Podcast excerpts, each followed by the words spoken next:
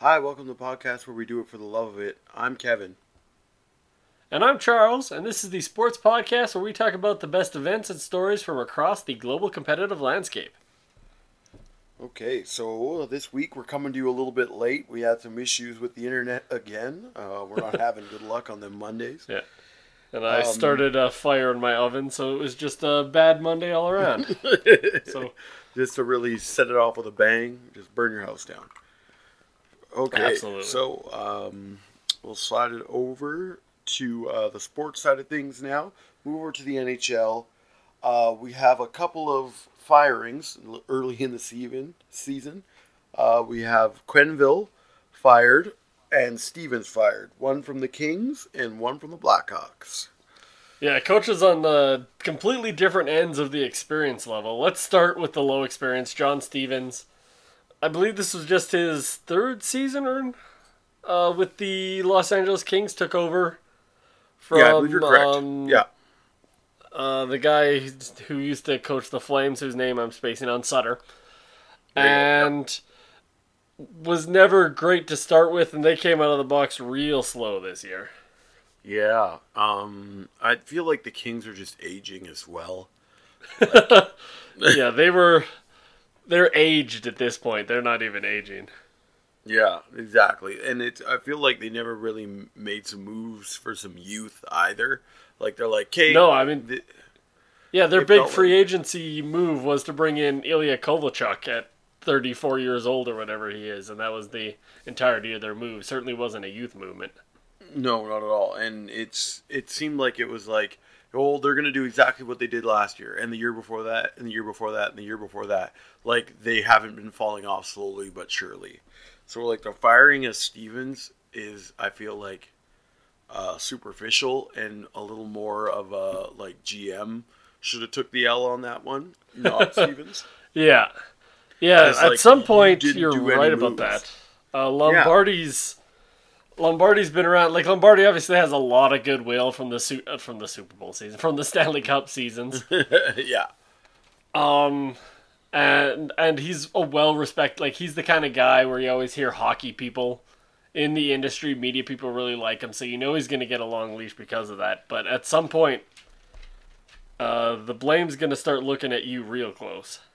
Yeah, I mean, well, what happens when they get another coach and they're still old and busted? Like, of course they're going to do decent. Like, they're going to kick up a little bit and make a little bit of noise. I mean, it's it is still a talented team. They're just not capable of doing it for long enough anymore. Like, it they need to be guys who are on uh, second line and not the major focal point. Like, they need like some of these guys need a break. Yeah. Yeah, like they have uh who Toffoli and his line mate, and that's pretty much it for like young and talented players. Doughty's not that old at this point, but he's more in the aging category, but he's still in his prime. You got Jonathan Quick, who's always been overrated. it's uh it's not a great way forward looking for them. That's a fair Um, statement. So let's move to a team. Uh, the Chicago Blackhawks. Like these two teams are inexorably linked because of their battles a few years ago, competing dynasties. Three Stanley Cups in his tenure there. One of the, in my opinion, best coach in the league. Like I know Babcock's and Cooper are always in that discussion, but to me, Quenneville is the absolute tops in the league. And I think this was more about not wanting to keep the super expensive, super good coach around for two years of what's going to be one hell of a rebuild. Yeah, that's fair. I don't I don't get that though. Like why not keep the best coach during that? Because you have to develop players and find the right talent and know when it's your talent that's the issue and not your coaching like it, it- you add another variable into uh, do we need to get rid of this guy? Do we need to keep this guy because he's not working with the coach? Is it the player? And then you get rid of a player who may be actually a really good player, and then he goes somewhere else and succeeds, and you're like, ah, well, we should have let him go.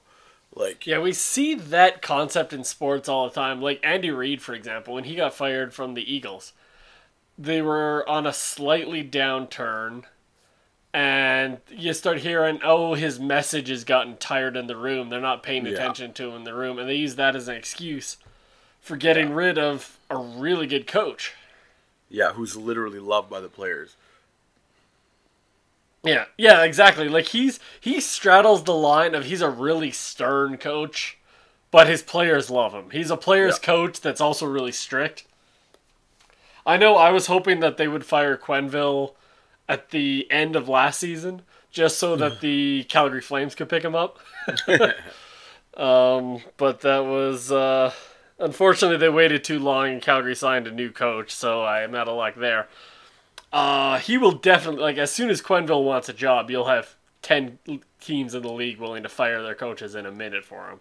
Yeah, Do you have any thoughts of uh, where he'll end up? Um, I don't know. I feel like there are a few landing places in my head. Like, um, I think maybe the Oilers could make a move that direction, especially. That's definitely a logical option, I think. Yeah. I think where they're at, like they, they can actually make a a very good upgrade, right? Like if you can do it, why not? Yeah, I my guess, if I'm gonna pick a pick a name out of a hat, I would say Florida Panthers. Yeah. You got Dale Tallon, his uh, former GM, which he had a lot of success with, and they're reportedly quite good friends. He's the GM at Florida now. Yeah. Um, so I think that makes a lot of sense. They're kind of up and down, but they have an owner. They have an owner who theoretically is willing to shell out money because you're going to have to pay a lot of money for Joe Quenneville. It's going to be in the Mike Babcock eight years, fifty million dollar range. I'm sure. Yeah. I just feel like it makes sense to be the Oilers number one because they have their superstar player. They're just looking to kind of solidify the coaching side. Therefore, you're going to solidify up those like lesser players and get them playing at their highest levels. Yeah, I agree that Edmonton makes a lot of sense. Like, who wouldn't want to coach Connor McDavid? Have the best player in the world for the next decade. But um, there's two things. A, I don't know if you believe in Cam Talbot. Yeah. and very, as a true. coach, the- like your goalie, you're so closely linked with your goalie in hockey. And like you say, you got to bring the lower talent guys up. That's theoretically possible, but man, the Oilers, like Peter Chiarelli, has absolutely dusted this team of depth. Very true. so, like, maybe Quenneville comes in and he says, "Get rid of Chiarelli and hire me someone who knows what he's doing," and that's, That's how you true. get Quenneville to come to your team. So, it's certainly a possibility. Um, but I would I would bet Florida first. Florida, Florida first. I, I mean, Florida would make uh, a lot of sense as well, just because number one, they're bottom of the barrel. They have a lot of money. You know, why not? Yeah. Yeah, I don't think they're a cap team now, but I think in theory, uh, Viola, I believe is the owner's name there, has Yeah. said that he is willing to spend to the cap if he thinks he's got a winning team. So he can win there, I would think, with a good coach. Yeah.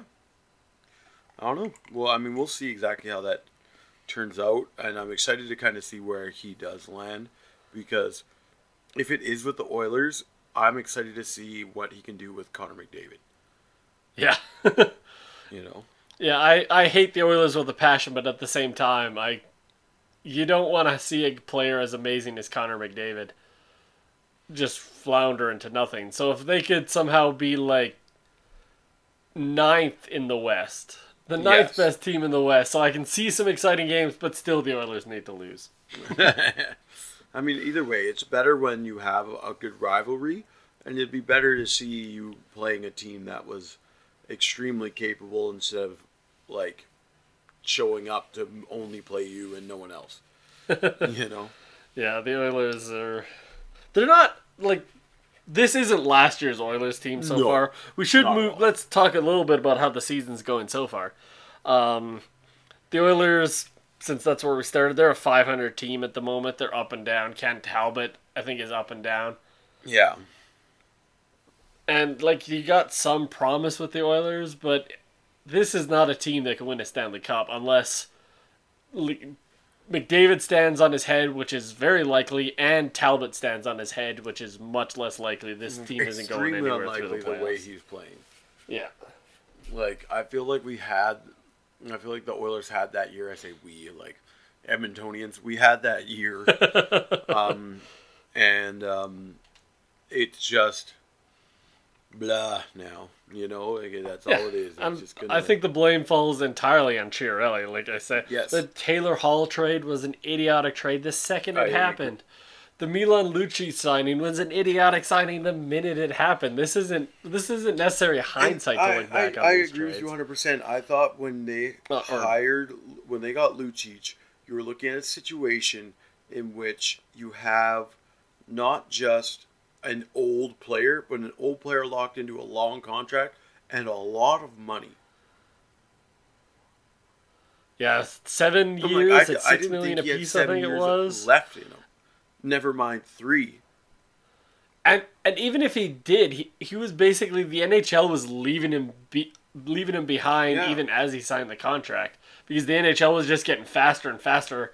And even when Lucic was in his prime, he was not that was a not his fast. Dude, he was a was a slow plotting player. So let's smashing player. Always. yeah, it doesn't make a lot of sense. Let's sign him to the team with the fastest And player we've ever seen on the line. ice. Like That, that makes sense. Why? Yeah. like of all things, he's a Let's third stay- liner now, Let's and yeah, if that now like he might have been a third liner when they signed him, and now he's like basically Fourth he's a liner, bottom of the much. barrel player because he's not capable of keeping up with these kids. Times change. Yeah. Staying in the same division, what do you think about the the Sharks? They came in with a lot of. I feel hype like they're still year. figuring it out. uh, having signed Erik Karlsson, Evander Kane. Uh, they're back up to kind Yeah, of the 500 like- range now, but they're I still like they're third in the division. out. Like they have all the talent. They're you know they got um, Evander Kane at the end of last year. Like they kind of like they don't have much rapport. They the the best part about it is that they gave a little bit of youth to those older players. Like they did the opposite of what the Kings did and got some younger guys. You know, so Yeah. it's it's very much um, a different thing, if that makes sense. Yeah, Joe Thornton clearly has nothing left. Like you're talking about those aging guys, but uh, Couture and uh, Burns and some of those Yeah. not quite as old as Thornton, but slightly older guys are still Exactly. performing so, at a pretty good pace.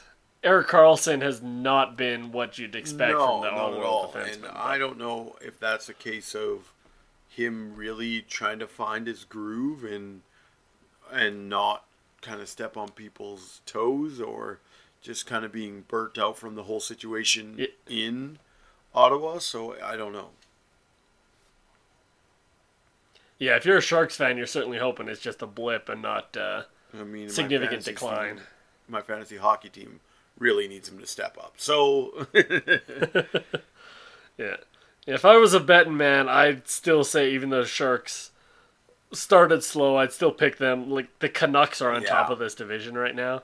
I can't I imagine that will continue. 100%.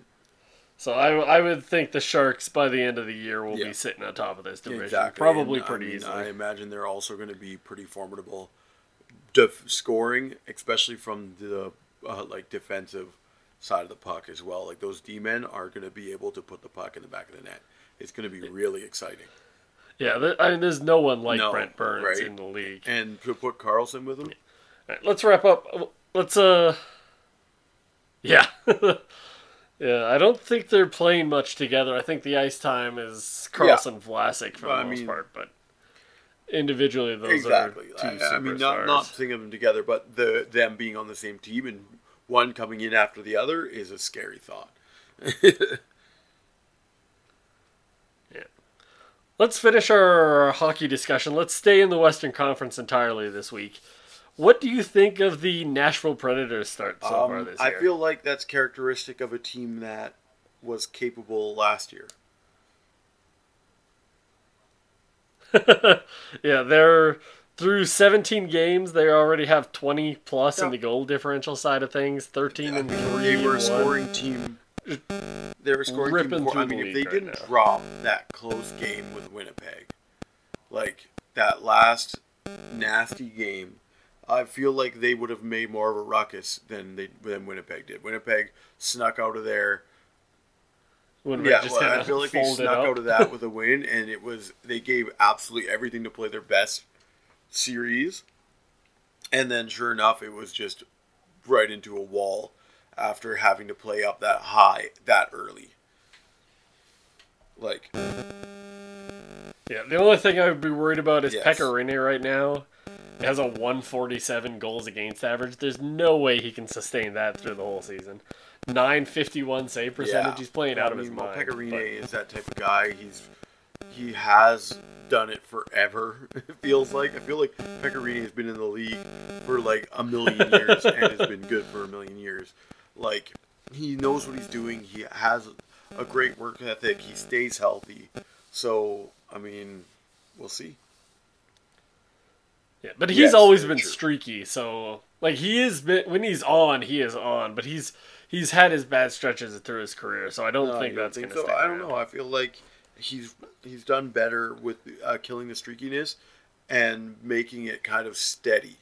Like it's just been good instead of like great, not great. you know what I mean? Like great, bad. I think I, I felt at certain times almost exactly the way you felt. Like, man, Pekka Rinne, he's on the, he's been so good for so long. You know what? I believe he's and then he goes on through a Pekka Rinne Okay, slump well we'll like see that. exactly how this apart. turns out in one of our favors. Oh, I should just want to throw out your favorite team. Do you know who's leading the league in points right now? It's Mikko Rantanen I with have no 26 clue points. Where the how. heck did that come from? I'm just so shook.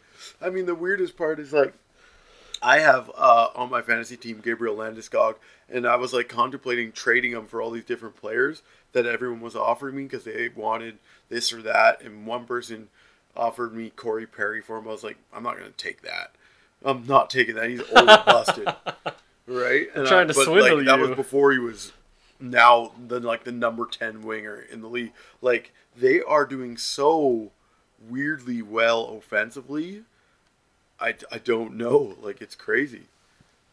Yeah, like they're right in the middle of the pack in that very tough division. But I just wanted to give you the ray of hope that you got this one guy who's just playing out of his skull right now. That, like, you know the name Yeah. Mikko Rantanen, but nobody was expecting him to No, be at top of the points chart.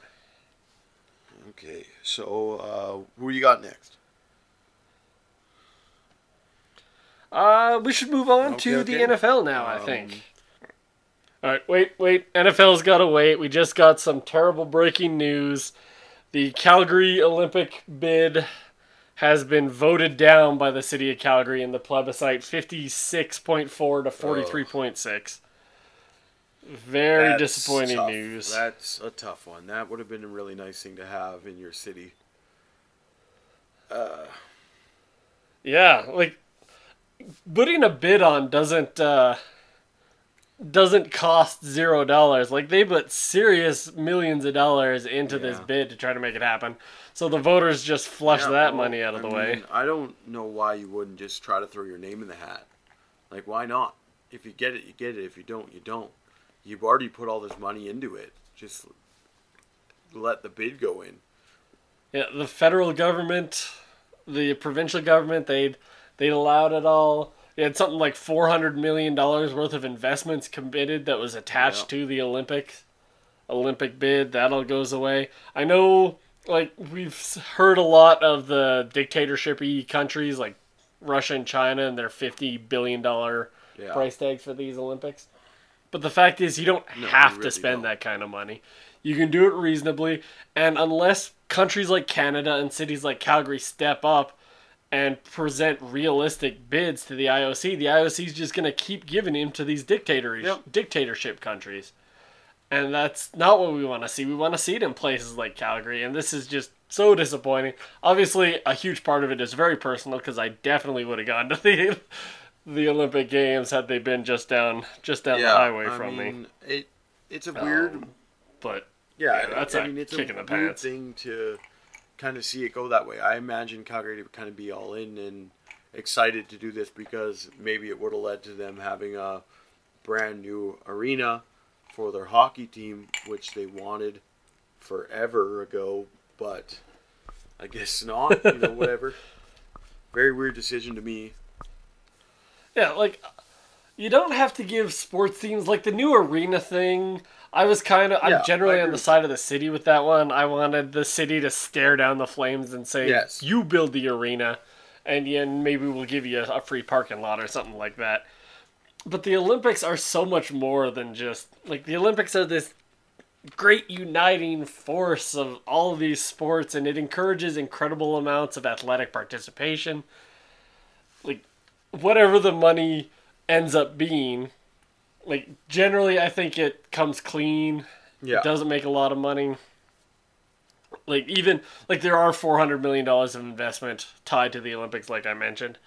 Chances are it would be if you run it responsibly you're not gaining a Yeah, lot of money but you're not going to lose a lot of money either but it does so much for the city and so there's such an excitement around the city. I was in vancouver during during the 2010 olympics it was an absolute blast and yeah this is this is just 100%. disappointing I all the way around You would imagine you, your the the excitement kind of would have took over, but it seems like, I guess no one really cares about the Olympics in Calgary. Calgary, I guess, not the Yeah, well, people cared. It was a vicious political battle. It was like Republicans and Democrats in Ohio or something like that. The way they're Yeah, yelling I at each like, other, You get but that pushback. You you you see it a little more towards the side of odds are this isn't going to go the way you think it's going to go.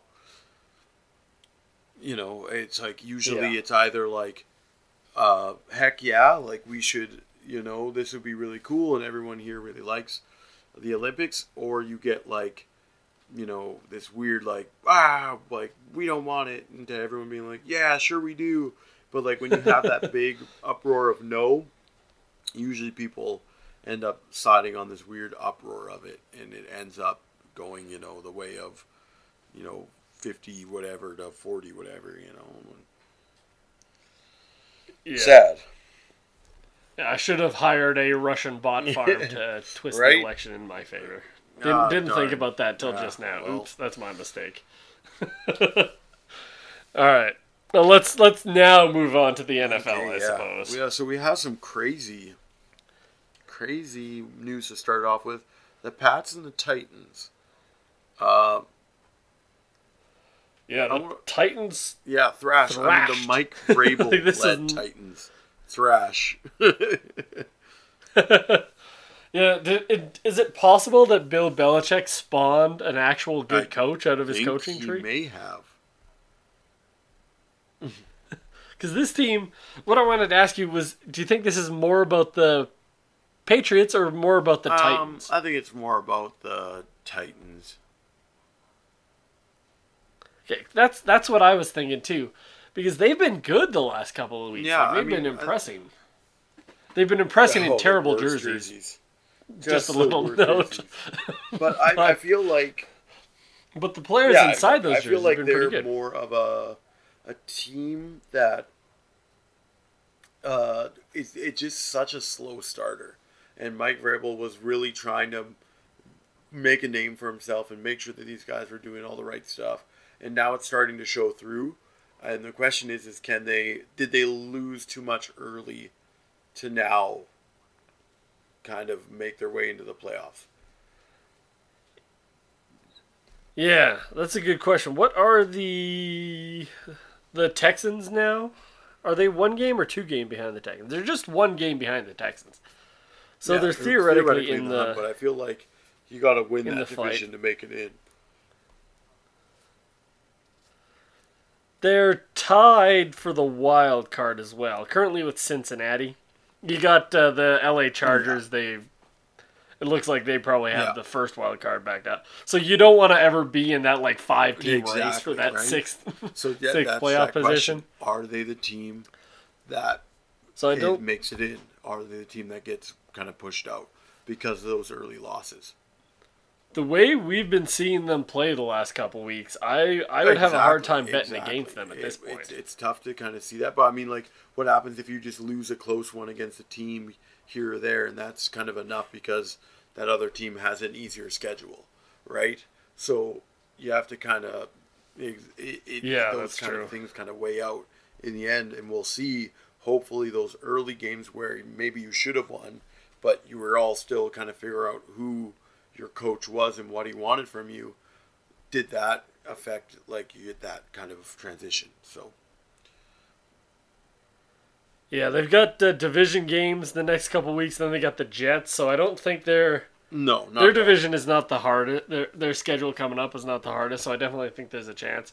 Well, like we said, that sixth well sixth playoff position can be hell. You don't want to have put yourself like you said. Those early losses put them in a situation where now they got to deal Yeah. with that. Where maybe if they got off a little Exactly, hotter, they'd be in a better position. Okay, so um, we'll slide over to now the Saints. Um, they played a game against the Bengals, gave them a little bit of a beatdown.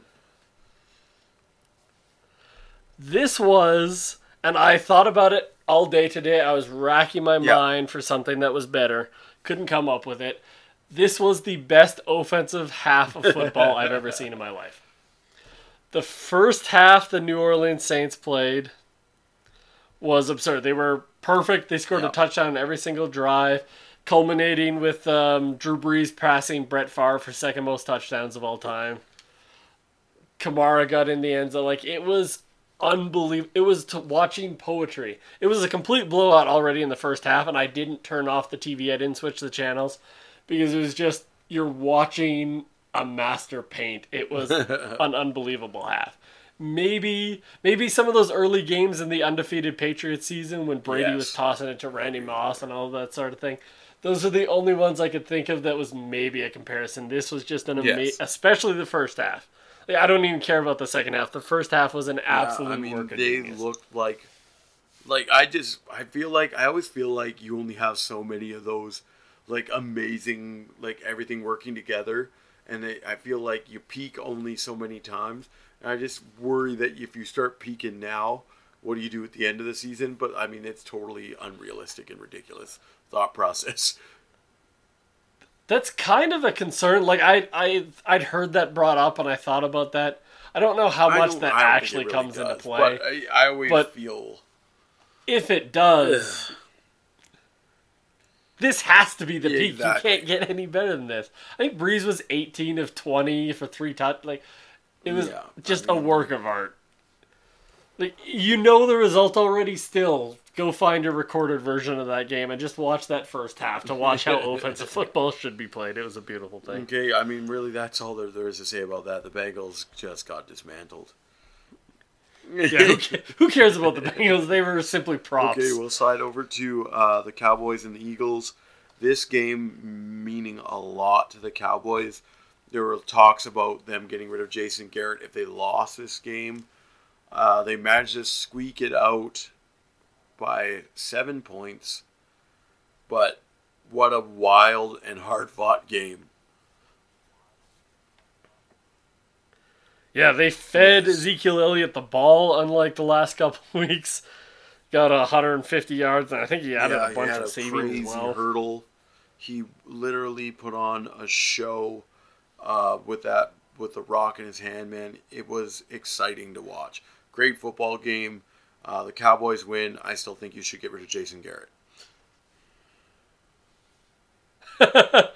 Yeah, it's funny how big of a switch, though. Like you said, we were talking about Yeah. firing Jason Garrett last week, and this week it's all. Do you think the Cowboys can win this division? They're two games behind Washington, but Yeah, nobody trusts know. I Washington feel to be any good. No, I don't think they can. I just feel like the I don't trust the You just don't I don't trust Jason Trust Garrett. them to actually succeed. I don't trust them running a solid game plan, just putting the ball in Ezekiel Elliott's hands. Like it, it just feels like they're out coaching themselves. Like you have one of the you have one of the best running backs in the league, if not the best. Like, why do you not just feed this dude ridiculous amounts of balls? Because you're afraid you get hurt for the Yeah. pre for the postseason that you probably won't be in. Like, I don't get it.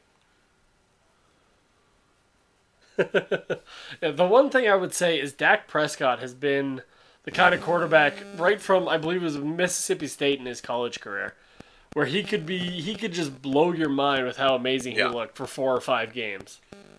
And then he'd be terrible for a while, and then he'd be great. So if he goes through one of those stretches where he looks like a Pro Bowl Yeah. quarterback for the rest of the season, which isn't out of the realm of possibility, he has that kind of talent. He just doesn't have whatever whatever missing piece it is Yeah, to put very- it all together consistently. But if he does go for five or six weeks, I don't trust Washington at all. So Yeah. theoretically, I'd give him like a thirty percent chance of winning this I'd division at this there. point. It just it seems like I yeah, 30% is fair. That's a right number. so moving on to Carolina and Pittsburgh. Um I did not expect this outcome. at Another all. drubbing. I imagine this to be a way closer of a game. Um I'll let you provide the cogent analysis of this game in a second. But first of all, I'm just going to have to rip Yes, Thursday Night. Football for a second. Thursday Night Football is an absolute travesty. And while I want to try to intelligently learn something from this game, the fact is, home teams win Thursday Night Football. And they win it all the time, they win it regularly. When you consider the travel, and I've played ele- three football games in 11 days, and I did that in Yes. Canadian high school football. And I could barely mm-hmm. walk the next day. And I, like my neck couldn't move. And that was in Canadian high school. fo- I don't know how people doing it with NFL strength and NFL Yeah. speed smashing into each other. I have no idea how you play it. There's, there should absolutely be no such thing as Thursday night agreed. football. in It should NFL. only be a thing on Thanksgiving. Period. That should be it. It should be that one week Yeah, and give all the teams that play on Thanksgiving give Yeah. them the, the bye week beforehand so it doesn't I agree with you. mess anything Yeah, up. hundred And percent. that should be it. have the teams play that always play that weekend and go. You know, Yeah, because part of me wants to say, man, is Pittsburgh this good? And then I'm like, they played at home on Thursday night. Who cares? Like, this is like we. I heard a lot of people saying, hey, look, there's good games on Thursday. How great is that? And my thought was, damn, there are good games on Thursday. That means two teams that are in important races, whether to win the division or make make certain playoff positions, like Pittsburgh and their battle for a first round bye. A huge part of that came down to a crapshoot game that didn't have any real bearing on the season because you're not playing it in a way that's physically reliable. I mean, uh, it, it, it sucks. Thursday night football is the worst. Like, That sigh yeah, right there, I think, just- sums that all up. just can't even put words to how annoying it is to have a short week, and it's like coming into this next Thursday night football game. I think it's it's a short week for uh, Green Bay going into Seattle, and you're like, why do that? Like, why? Like, what's the point? Like Seattle, Yeah. Like Green Bay's in a really tough NFC North they're- division game, and now they have to play a Thursday night game on rely- the road, which significantly Yeah, decreases their chances of winning. Aaron Rodgers throwing a touchdown pass at the dying seconds of the game because you are going to be in trouble because you have a team who has extra time to prepare for you while you have less. Sounds to me like you want Right? a repeat of the fail Mary. That's that's all like hopefully that's what we get out of it. And even then, really that is not an endorsement for Thursday night football for to have a crazy Hail Mary play. That is just more Yeah, and, just personally, the way I view sports, one of the best things about football is that I can just sit down on Sunday and get a pretty good grasp of whatever's going Yeah. on for the entire league. So when you start spreading it out to Thursday, like I don't watch the, like I'll admit it, I did not watch a down of this game. I have not watched a down of Thursday night football in several years. I agree with you. I mean, I've, Um, I've watched one game. Because to me it it ruins the viewing experience Yeah. as well. I watched um I think the T Wolves were playing somebody and I watched a Calgary Flames game that day. I Yeah, didn't need no. NFL football that day. Just Yeah, keep I the. NFL on. Be on the Sunday and then the Monday, and move on. Because it it doesn't add up All right. any other way. Yep. So Couldn't agree more. uh, we'll slide over now to the Jets, um, or From a horrible embarrassment of Thursday night football to just a beautiful embarrassment that were the Yeah. Jets this I don't know if it's. Ha- Have you ever seen I a game quite like that? it. I thought they would be fine with a veteran quarterback stepping in for a banged up uh, kid. But now I wonder. Yeah, like the Bills.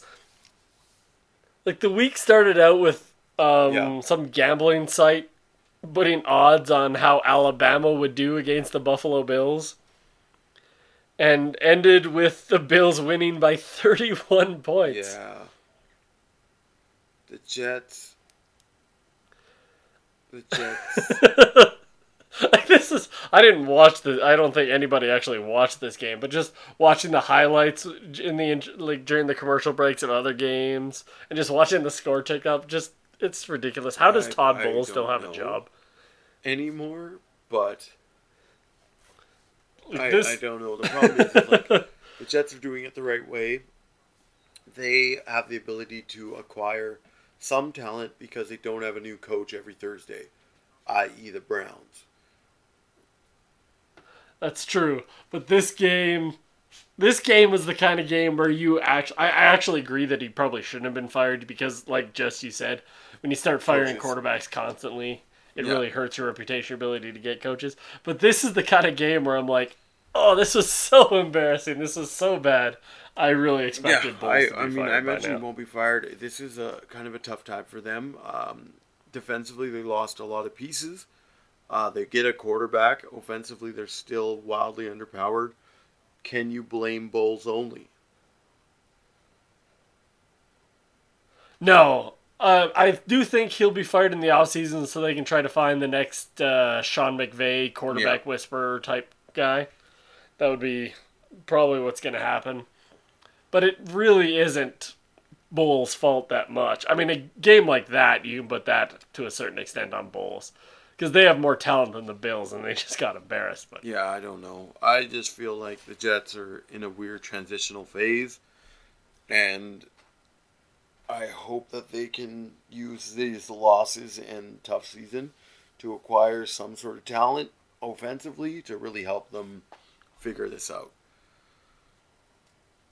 Um, yeah, they need a help in a lot of. But theoretically, they have their quarterback, so they can trade down from their their uh, probably high up draft position and move Um, forward from there.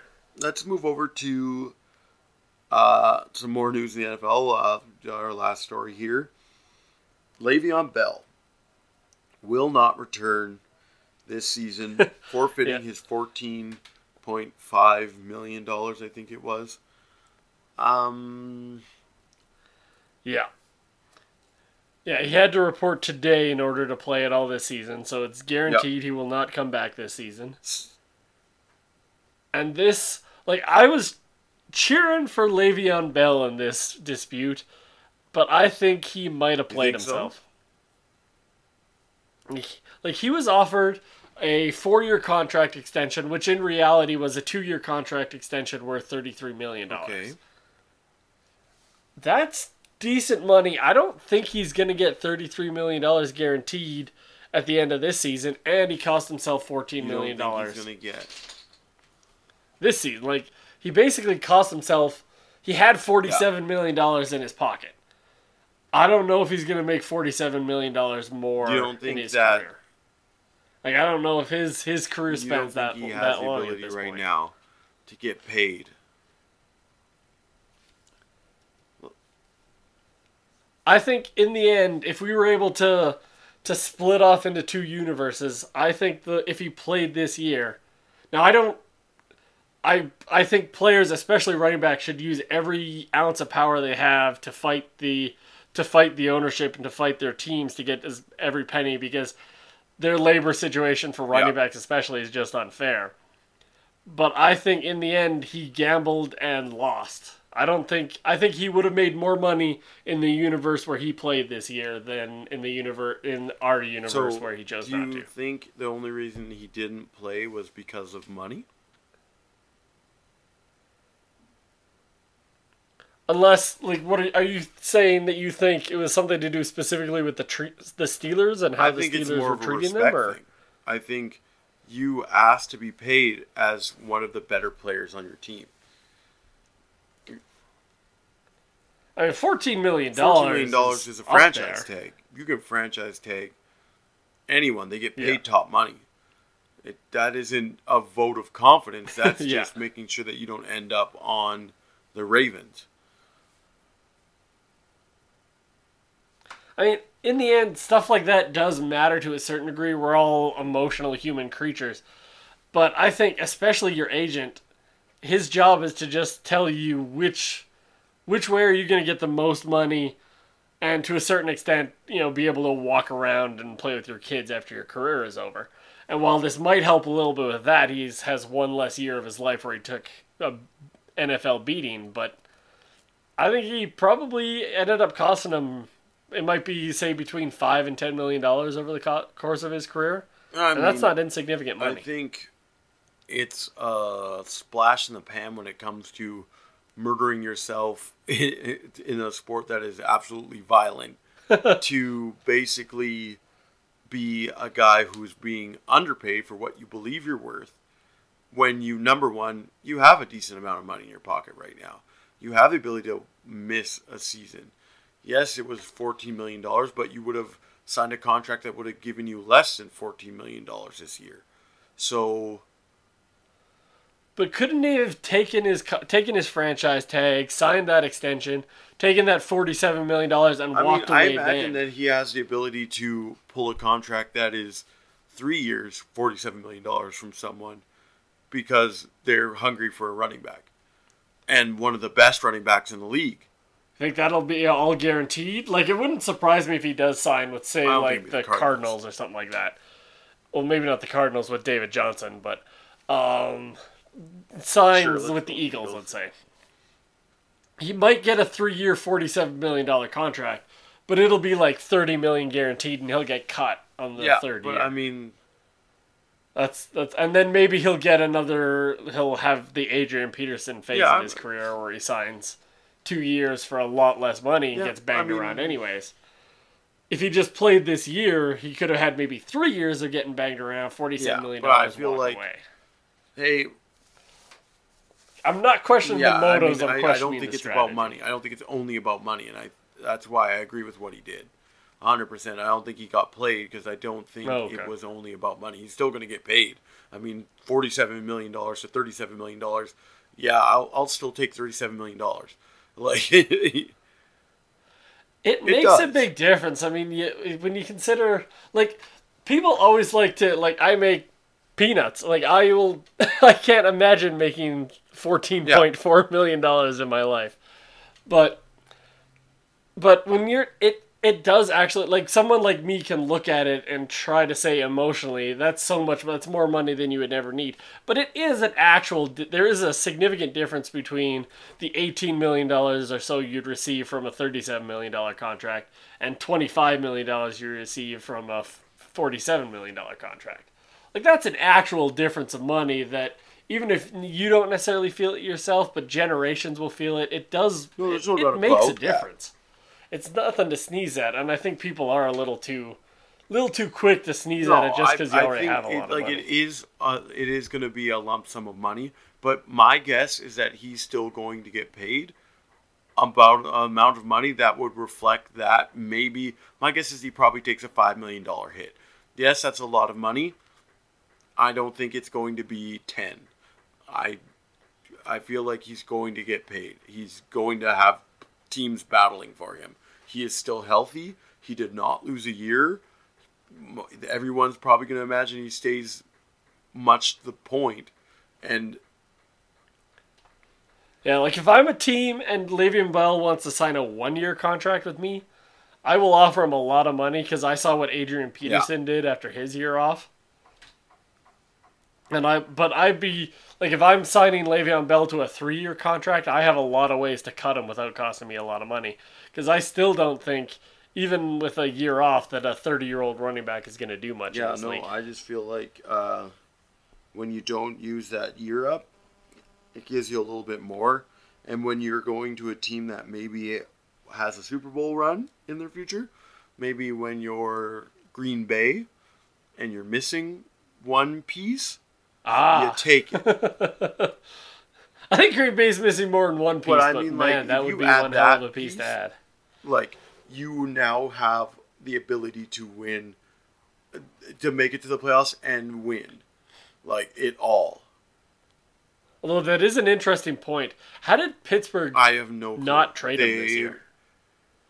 That's For, what like, I a mean. Like seventh you- round pick. Like, do you not understand how disrespectful it is to not even try to move him out of there?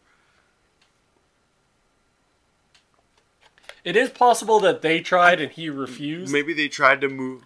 because he'd have to sign the franchise tag to, to get tra- any trade. You're not allowed to trade a player who has an outstanding franchise tag that's Yeah, unsigned. But I don't know. Maybe. so I'd like to.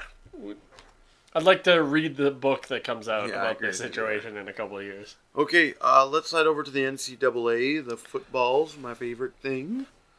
Um, it's not as exciting, and the reason being is now we're getting the point where these teams are, if they're going to lose, it is going to be in their championship games before the playoff.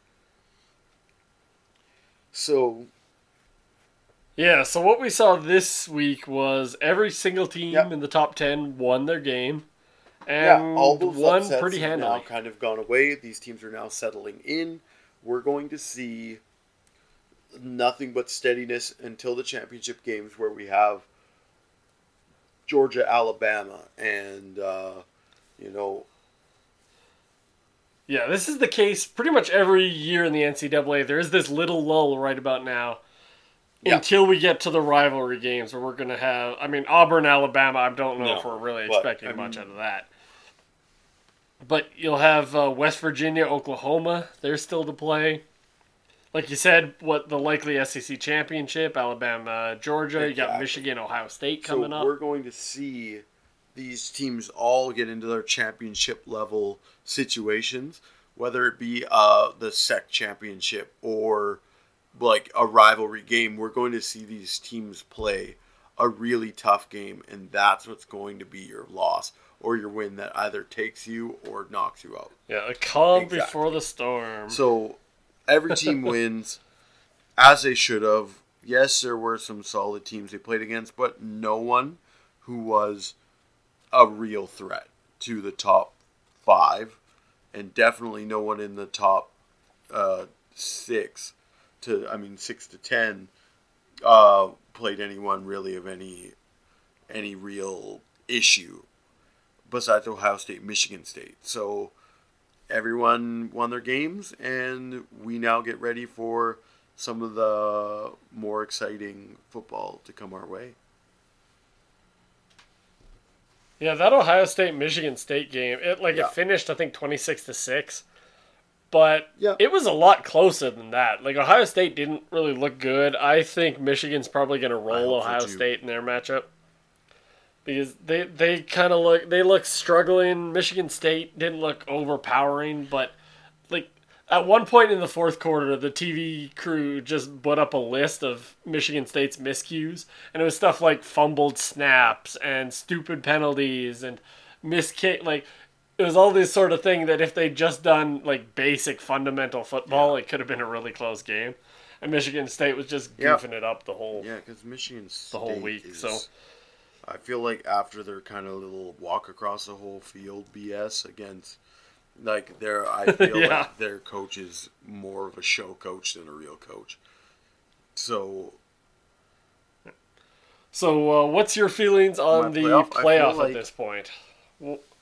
um, rock steady. Unless Georgia manages to beat Alabama, we're going to see Alabama one, Clemson two, uh, Michigan three, Notre Dame four. I think Michigan would jump Notre Dame, even though Notre Dame beat Michigan early in the season. because uh, that the game against Ohio State being a little bit better, and Notre Dame not having the, the, the they're not playing a strong enough schedule. Yeah, they've got uh, Syracuse coming up next week, and then they finish off with SC, which is often a big game, but I don't think it's going to be a big game this yeah, week. exactly. This so year. I, I just feel like you're gonna you're gonna walk out through the next sort of thing. Michigan's gonna play Ohio State. That's a top ten. They're gonna play top ten team and not jump up. That'd be crazy. Even if they did lose to that team. Yeah. I I I don't know what is going to happen, but I'm predicting that four changes. Never in the history of the playoffs has a top four grouping this early in the BCS rankings actually survived to make it to the playoffs. So I don't quite know where it's going to happen, but somebody's going to flub up. My guess is Notre Dame. I would not be surprised at all if they lose fair. to Syracuse is this a week. real team. Like they they played a tough game against Clemson. And like And I'm interested in what uh, the Big 12 might do. Like uh, Oklahoma and West Virginia play each other this year, and then they will likely play each other again in the Big 12 championship So- game. So whoever like if somebody wins both of those games, you'll have two wins against a top 10 opponent late in the season. So I could see a Big 12 team jumping up if you know, if somebody slips up yeah, just a so little I mean, bit. I I don't know. I feel like this may be our first time ever we get those top four to stay the same. I'm gonna stick with that. First time ever, top four stay the same, uh, barring some switch ups between three and four. The the top four being the same four teams. All right. I'm going Okay. to okay, I'm going to predict absolute madness. So this is what happens. Georgia beats Okay. Alabama in the SEC championship game. Clemson goes to number 1. Georgia is your number 2 seed. Notre Dame loses. Michigan State Michigan, sorry, beats Ohio State but really Yeah. crappy in like a 9 to 7 game or something like that. So they decide to give West Virginia who won both of Oklahoma Oklahoma game the number three seed, and because Alabama's Alabama, they make Alabama the number Okay. four seed. So you're going. So go with your top. There we go. I went the complete Number opposite way as you. Clemson. Complete Number madness. two, uh, Clemson, number three, Georgia, number four. West Virginia, There we go. Alabama. They might put Alabama number three, West Virginia number four, just because they want to see Alabama Clemson in the championship game. But in their hearts, it'll uh, be Okay, Alabama number you go. four. You're, you're first. We're, we're gonna write that. We're gonna write that in the Yeah, description. that's write bold that prediction. So that even if you manage to miss the episode and you're listening next week, we're gonna tell you. You're gonna go back to this description. You're gonna see that written down in stone. Is he right? okay, so let's Can't move wait. on to NCAA basketball. Huh? Basketball? Um, I feel like we neglect basketball. I mean, neither of us played it really. Yeah, I think it's fair to say we don't yeah, like I understand get it. basketball. Like I get LeBron James is unbelievable. I can see he can shoot a ball into the net better than most, and he can pass the ball stronger than most, and he can, like, I can see these things. he can block But, like- ball better like he's better than most, and by most I mean all. Um,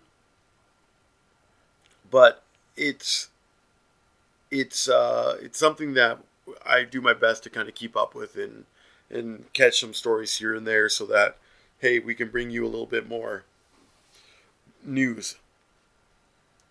Yeah, we know you're a huge college sports fan.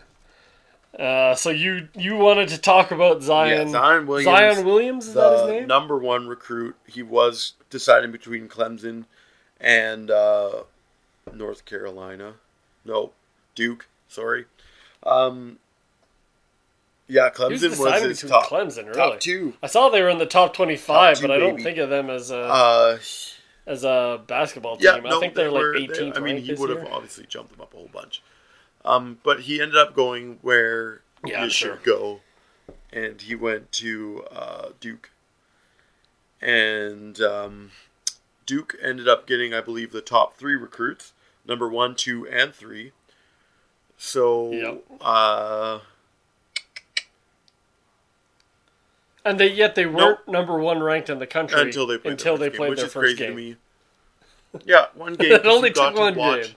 Literal magic. Zion Williams is going to be a phenomenal basketball player in the pros. And uh, Yeah. He's he's giant. What is yeah, he? Six nine, giant, five or something fast. like He like he he reminds me of a like LeBron James Jr. Like I don't I don't think he is going to be as good as LeBron James, but he's going to be a force for a long time. Well, the thing that people always forget about LeBron James is Yes. LeBron James is the smartest dude Like in the league where this well. is straight athleticism. So you can ha- you can be physically uh, as impressive as LeBron Yes, James and not be LeBron exactly. So, I mean, James. So. Zion Williams has the athleticism of LeBron James. Whether he has the head, we will see when he gets to the pros. But if he does, we are looking at the next LeBron James. This dude is absolutely a force to be reckoned with. And it is so cool to watch him play. His high flying dunks are lit- like it's it's unbelievable. He's just putting on a show all the time. And if you get a chance to watch any um, college basketball, make sure. Yeah, So Zion Williams yeah, has all the hype, but I hear that the number one pick in next year's draft is likely to be one of those other percent it is. top three recruits that you mentioned, the You. Canadian R.J. Barrett. Um, What's your thoughts on him? absolutely phenomenal as well. It's just it, it's just a smarter, more technical uh, version. Um, you know, a little less athletic, and that doesn't mean that he's not an athlete. I'm A little less athletic than LeBron James is still unbelievable. Just not LeBron like James athletic. so it, it's it's crazy to see that literally two players are going to be one and two from the same team. I mean, the Fab Five type of thing. So I don't know. Like it, I feel like those two are going to have a very stellar careers, and it's going to be really cool to always watch them compete against each other in the pros. To be like, oh, those two played together and won a national championship together, because I feel like they have the ability to carry themselves to uh, a championship from the, old March Madness. yeah, March Madness being what it is, you can never like you'd never take anybody against And the I field. just- I don't think. But at least early in the season, Yeah, they're like if I'm gonna make a bracket right now, I'm putting them at the very top because I don't think they will lose. I don't think it is possible for them to lose.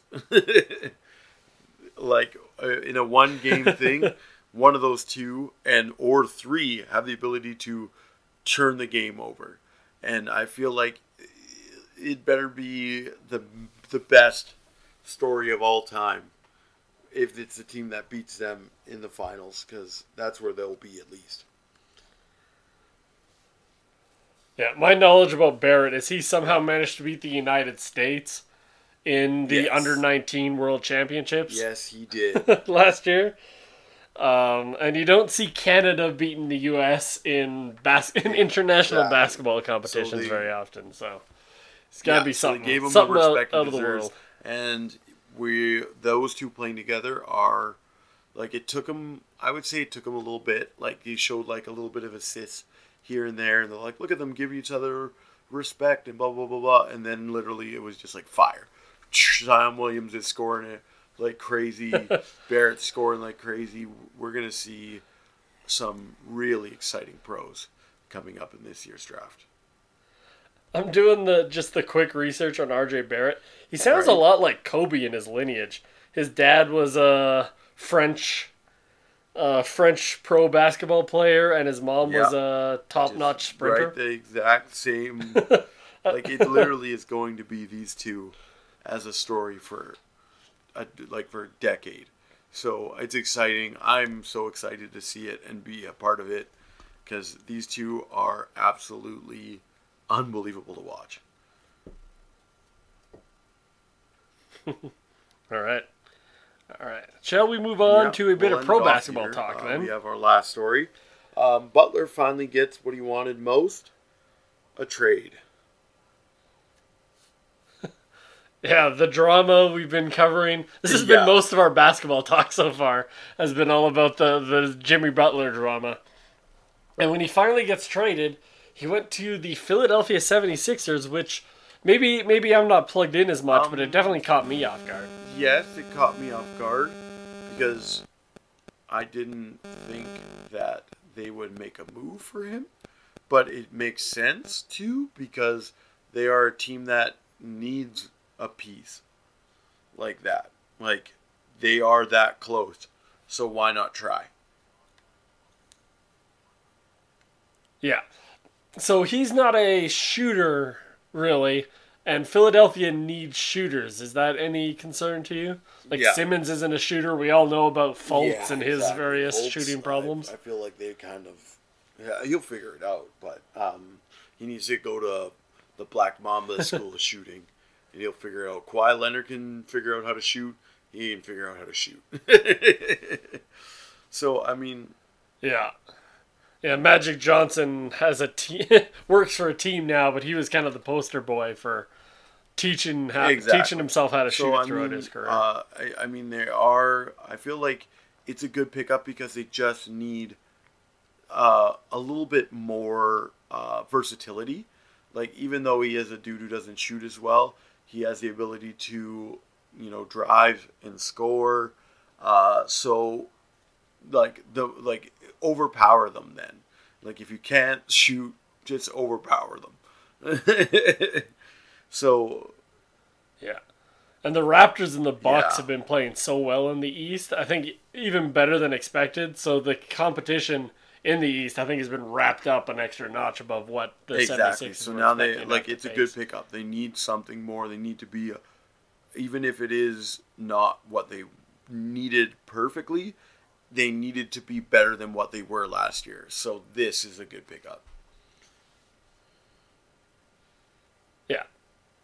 And a good part of how they'll get better is simply, you know, Embiid's a year older, Simmons is a year older, year more experienced. So I think they were going to be better anyways, but this definitely is an extra step that uh, the the final couple rounds of the Eastern Conference will be pretty entertaining. agree with you a lot more than last year, I think. Um, hopefully, we get to see some pretty crazy, wild things go down by way of um, just all these teams being one step better.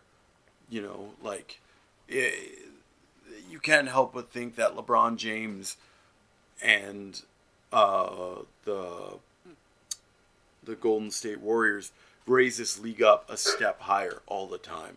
Like it just seems like all this talent is getting so much more talented because you have to if you want to even survive.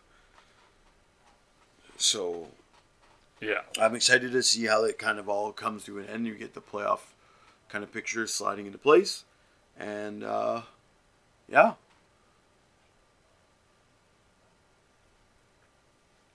All right, I think we're going to wrap up the podcast there then. Thank you for listening yeah. to this Um, slightly you know, delayed uh, podcast. we do our best to get it to you, and we thank you all for sticking around, even if we do have some issues here and there. I set my oven on fire trying to clean the issue that I set it on fire today. I'm still here doing the podcast. So So there we go. Uh, double fire. okay. yeah. Hopefully, I won't guys. set it on fire tomorrow. Bye. This is brought to you by Head to Head Productions. We want to thank you guys for listening. You're the only reason we exist, so keep on liking and sharing.